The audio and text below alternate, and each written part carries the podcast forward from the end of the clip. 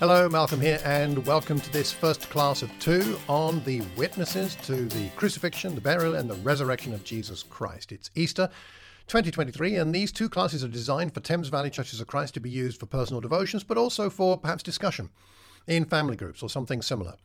And I do hope you find some inspiration from examining these witnesses to these events and hopefully finding some inspiration for ourselves as to how we can be witnesses talking about the crucifixion, the burial, and the resurrection of Jesus Christ.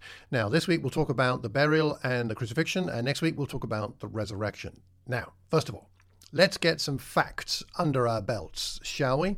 Who was at the cross? Who was actually there?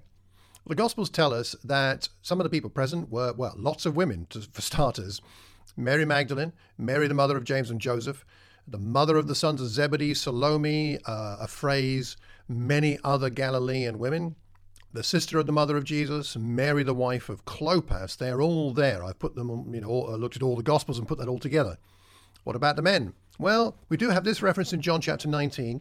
In verse 26, Jesus saw his mother there and the disciple whom he loved standing nearby. He said to her, Woman, here is your son, and to the disciple, Here is your mother. From that time on, this disciple took her into his home. Many writers speculate that that is uh, John, the gospel writer. It's possible, but we don't have a name. In fact, we don't have any names of any men actually there at the cross, which is interesting in itself and a conversation we'll have to have another time as to perhaps why that might be the case. But we have a lot of brave, loyal, loving women right there at the cross. Of course, we also do have um, a pagan there at the cross in Mark 15. It is referenced there and elsewhere that we have a centurion present. In Mark 15, verse 39, it says, When the centurion who stood there in front of Jesus saw how he died, he said, Surely this man was the Son of God. The full significance of what he's saying there, uh, he probably doesn't understand it all, but nonetheless, there's a big impact on that man, and we'll come back to him a bit later. But he was there at the cross. What about the burial? Now, in the burial, we have again a lot of women either named or, or, or referenced in some way. Again, at the burial, we have Mary Magdalene. We have the uh, the other Mary, as she's called in one or possibly two of the Gospels. We have Mary, the mother of Joseph, referenced, so perhaps that she she is the other Mary. And we have in Luke 25 and verse 55, 23 and verse 55, it says the women who had come with Jesus from Galilee followed Joseph, that's Joseph of Arimathea, and saw the tomb and how his body was laid in it. They're being portrayed there as disciples, aren't they? They'd come with, they had followed him, and now they're following Joseph, a disciple of Jesus, to the tomb and see where the body is laid and how the body is laid in it. Men at the burial, Joseph of Arimathea, we just mentioned, the rich man who uses his own tomb to put Jesus in, and Nicodemus is accompanying him as well. You could look up those references in the Bible. Just do a quick uh, search for uh, on some Bible software or online. Now, what did these people experience at the crucifixion and at the burial?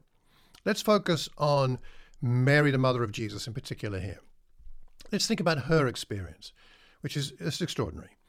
Mary, the mother of Jesus, as somebody said, here's a woman who saw the eyes of Jesus open for the very first time and now sees them close for the very last time. She held him in her arms as a baby and saw his eyes open. And then on the cross, she's there as he closes his eyes for the last time and says, It is finished. What must that have been like for her? A good question for discussion in our groups is what would it have been like for Mary, the mother of Jesus, to experience the death of her own son on the cross? We understand, as Christians, generally speaking, the significance of the cross and why it happened, but what was it like for the people who were actually there? Now, it's speculative, of course. We understand that. We're not trying to say we, we can be sure. But nonetheless, it helps us to get inside the story, inside the incidents, and what's going on when we uh, do a little bit of humble speculation as to what it would have been like for her. And as his mother, she was used to helping him when he was young, uh, when he got into trouble, when he uh, got uh, into some kind of pain, he, he, he hurt himself. She was there ready to soothe him, to help him when he was in trouble. Now she is present, but she is unable to do that. She was his helper, and now she's helpless. And she stands as an example of remaining with people in their pain, even though we can do nothing to alleviate it. And we, when we're with people who are in pain, we don't have to have the answer. Certainly, Mary had no answer to what she was seeing there with Jesus. We don't have to say anything. We don't know that she did say anything in this situation, as nothing is recorded. But when we're with people in pain, we do well to not leave them. We do well to stay with them in their pain. And the last thing that Mary was able to do for her son was to accompany him in his place of the most extreme pain he uh, and distress he ever experienced and to be there with him. Isn't that a sign of extraordinary love? And there's something in there for us, I think. So, what was it like for Mary, the mother of Jesus? Secondly, what was it like for Mary Magdalene? We don't know a lot about her, but we do know some significant things about Mary Magdalene, and she's referenced so many times, it can't be insignificant that she is mentioned by name so much. Now, her original story is quite troubled, isn't it? We go to Luke chapter 8 and we look at what happened. Uh, well, it's mentioned as to her background in Luke 8, along with some of the other women that are references following Jesus. In Luke 8, verse 1, Jesus traveled around town and village to one another, proclaiming the good news of the kingdom. The twelve were with him, and also some women who had been cured of evil spirits and diseases. Mary, called Magdalene, from whom seven demons had come out also Joanna, the wife of Chuza, the Herod, the manager of Herod's household, Susanna, many others. They were helping support him out of their own means. Mary Magdalene was there helping, helping Jesus, following Jesus, like any other disciple, and she had had seven demons come out of her. Jesus, it looks, it seems here, has helped her to be healed from some kind of demonic possession. I don't pretend to understand all of that, but what I can say is surely Mary Magdalene was deeply troubled, encountered Jesus, was healed, and then in gratitude and out of inspiration, followed him and helped him, supporting him in his ministry. What a wonderful disciple. You know, Jesus was there to help her through her pain. Now she's at the cross to help him through his. Not able to change the amount of pain he's suffering, but like the mother, like Jesus' uh, mother, Mary, they're at least sharing these experiences with him out of loyalty and love. What do you think it was like for Mary Magdalene to experience this at the cross with Jesus. So, what does this tell us? These examples tell us about faith um, and love for Christ. A couple of things to point out, and I got some points, some questions, and then let me know what you think. So, firstly, going back to Mary, the mother of Jesus, and Mary Magdalene, the, the two Marys, what do we see here? I think, think we see discipleship in action, don't we? We see discipleship in action as manifested in loyalty. They're loyal to Jesus right to the end. They are faithful to him right to the end. They love him despite danger, because the women were putting themselves in danger here at the cross. Perhaps the men would have been in more danger than the women, but nonetheless, they were in danger of potential crucifixion. It's, it's possible, or arrest at the very least. But they, they love him and express that love for him by being present with him despite danger and fear. These women held on even though they were confused. What was going on? Why was he being crucified? What, what was this all about? We thought he was the king. We thought he was Messiah. We thought he was bringing in the kingdom.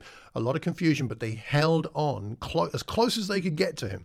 They couldn't. They couldn't get to the cross, uh, you know, like to touch him, but they got as close as they could. There's something there about discipleship in action as a model to us. And then with the centurion at the cross, who declared him to be Son of God, it, it tells us that the death of Jesus has an impact on non believers as it did on us. And we must, must remember that. He has an impact. Jesus on the cross has an impact. That teaching of the cross, that example of the cross, has an impact on people who don't really know much about him.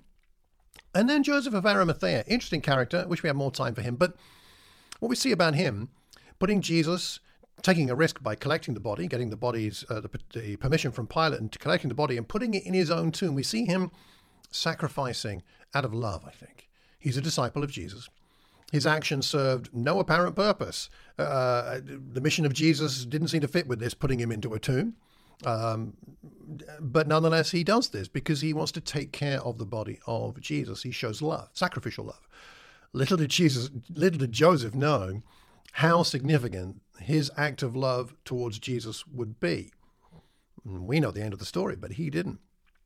Still, he made a sacrifice of love.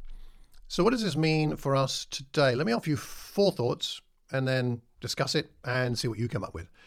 At least four things I think it means for you and me today as we think about these witnesses of the crucifixion and the burial and, and uh, tremendously inspiring example. What does it mean for you and me? Number one, it means we must trust that sticking around with Jesus when it's painful will bear fruit. When we stick around with Jesus, when it's painful for him, when it's painful for us, when there's all kinds of mess and confusion, it's okay. Stick around. It will be worth it. The end of the story wasn't clear at the cross, it wasn't clear at the tomb, but these loyal disciples stuck around and they now can look back on their experiences of seeing Jesus on the cross and being there at the tomb and say, wow, now I understand what was going on. I'm really glad I was there at that time.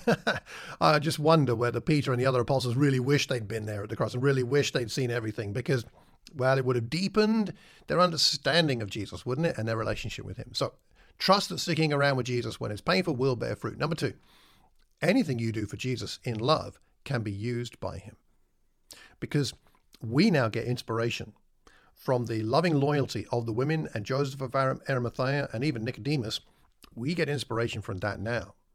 And and they did it out of love. And anything we do for Jesus in love can be used by him. Even the tomb, offered out of love by jo- Joseph of Arimathea, he didn't know where that was going, but that act of love is something we still celebrate today. What a kind thing he did. Thirdly, bring the cross to people and it will have an impact. The centurion saw something extraordinary, he declared something amazing, and it's recorded in scripture for all of posterity. Bring the cross to people. It's important we bring our love to people, our Christ like love, and Jesus in general to people, it's important we talk about the resurrection and the empty tomb and the new life. But we also need to bring the cross to people. Not be afraid that it's gruesomeness and it's horror and it's confu- confusing. Um, it's confusion to many modern people that, that that will put people off, and it might put some people off because they're not ready to hear it. But bring the cross, teach the cross to people part of our lessons, part of our classes, part of our sermons, but also personally talking to people about the cross. And fourthly and finally, uh, one of the purposes of, of what we see recorded here, I think, is that you don't have to be a super disciple to benefit from witnessing the cross, from being around Jesus. Uh, the women, some of them aren't even named, they're just women from Galilee. Most of the women named weren't famous in the Gospels, you could say. They're kind of there, but they're not famous as such. Joseph of Arimathea wasn't in the core circle, was he? He was a disciple, but he wasn't one of the apostles. Nicodemus is kind of there in the shadows in the background. You don't have to be a super disciple to benefit from witnessing the cross. You know, one of the things that's really important as a Christian is to go back to the cross again and again. You don't have to be the kind of person that's uh, that knows everything and all the theology you just need to go back to the cross every now and again, reread the passages, uh, meditate on them, pray over them, and you'll find some benefit from being there at the cross. What are your thoughts about those four points or other things you take from this class? And perhaps the overall point here is not is not to lose sight of the cross. The people who witnessed the cross never the cross never forgot it, did they? No matter the inconvenience, the pain, the danger, or fear, you and I must keep our eyes on the cross. The cross isn't the end of the story. We'll talk more about that next time, but it does help to make sense of the next part of the story. The women and the few men that were around understood, I think, what the writer to the Hebrews was talking about when he wrote this in Hebrews 12, verses 1 to 3. Since we're surrounded by such a great cloud of witnesses, let us throw off everything that hinders and the sin that so easily entangles, and let us run with perseverance the race marked out for us fixing our eyes on Jesus, the pioneer and perfecter of faith. For the joy set before him, he endured the cross, scorning its shame, and sat down at the right hand of the throne of God. Consider him who endured such opposition from sinners, so that you will not grow weary and lose heart. Consider him on the cross. Be a witness to the cross. Spend time meditating on the cross and then talk about the cross with one another in church and with our friends who aren't so far people who yet know Jesus. So, what stood out to you today from our exploration of the significance to the witnesses to the crucifixion and the burial of Jesus? I'd really like to know what you think. The next class comes out in two weeks' time. It'll focus on the witnesses to the resurrection. If you have any questions about those witnesses, uh, or the events of the resurrection or anything else you want to uh, pass my way, please email me, malcolm at malcolmcox.org, and I hope you'll find that uh, helpful. I look forward to hearing from you. Extraordinary, extraordinary events and extraordinary people there at the cross and the burial. Let's learn from them. They have much to teach us about being a faithful witness to the cross. Till the next time, take care. God bless.